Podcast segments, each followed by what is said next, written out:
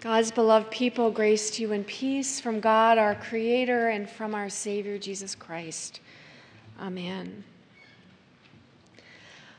On this first Sunday in November, as the church year winds down, Christians gather around the world to celebrate All Saints Sunday.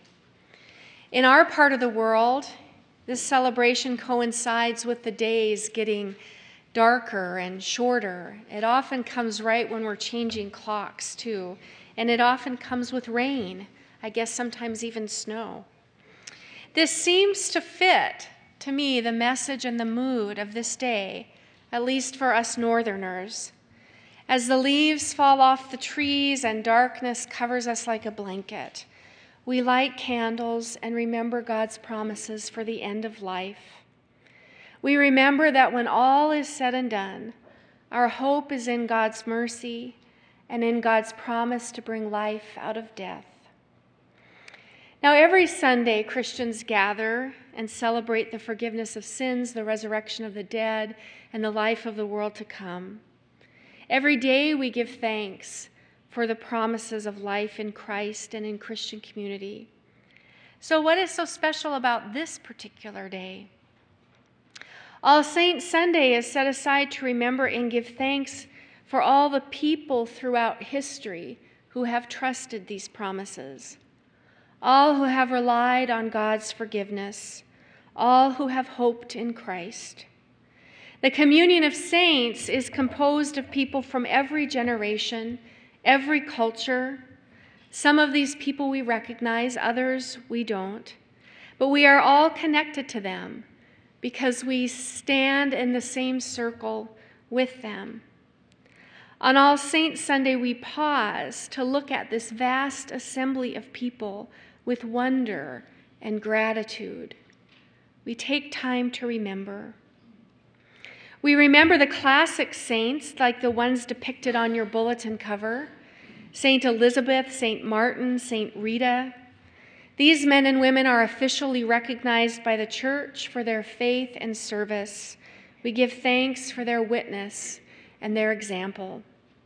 But we also give thanks for the not so famous saints, all those throughout history who have looked to God as their hope and salvation.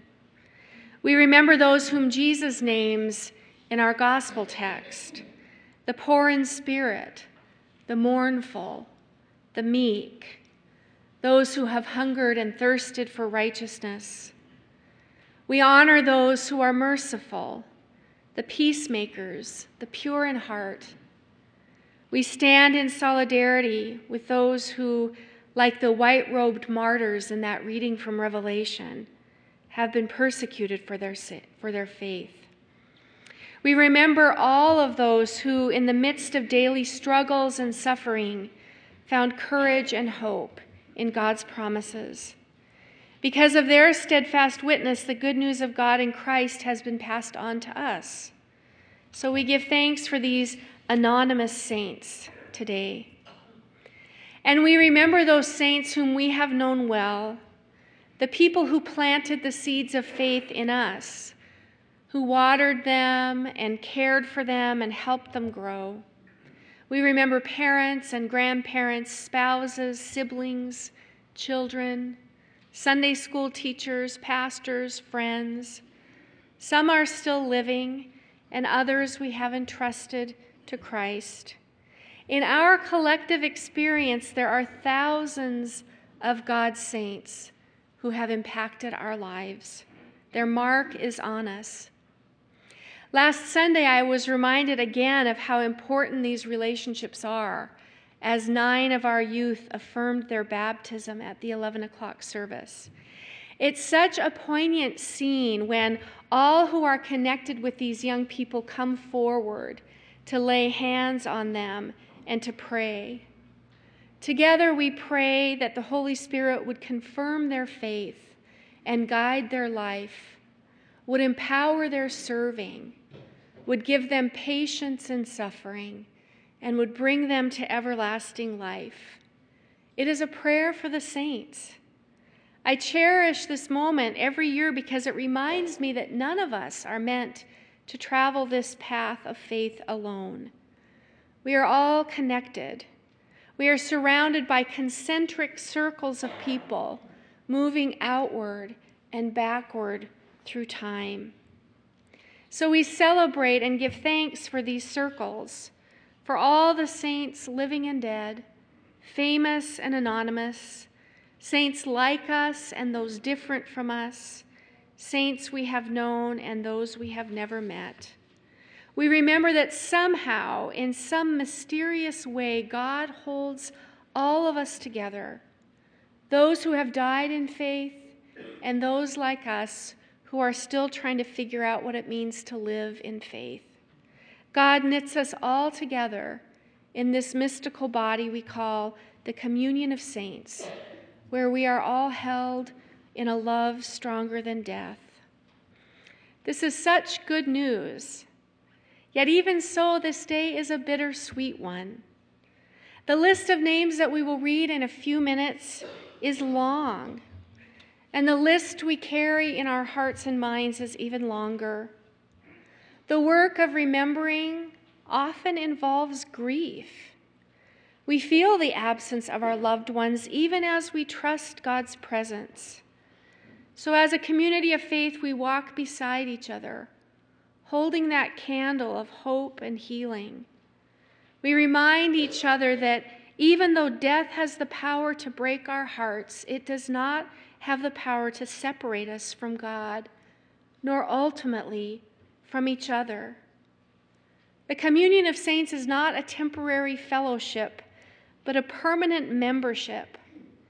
In God's infinite and abiding memory, God holds all of us, and not in some general impersonal way, but as a parent knows and remembers a child. See what love the Father has given us, we heard from 1 John, that we may be called the children of God, and that is what we are.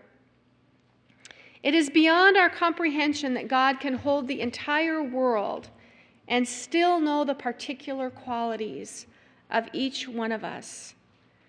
Yet the psalmist says it this way You have searched me and known me.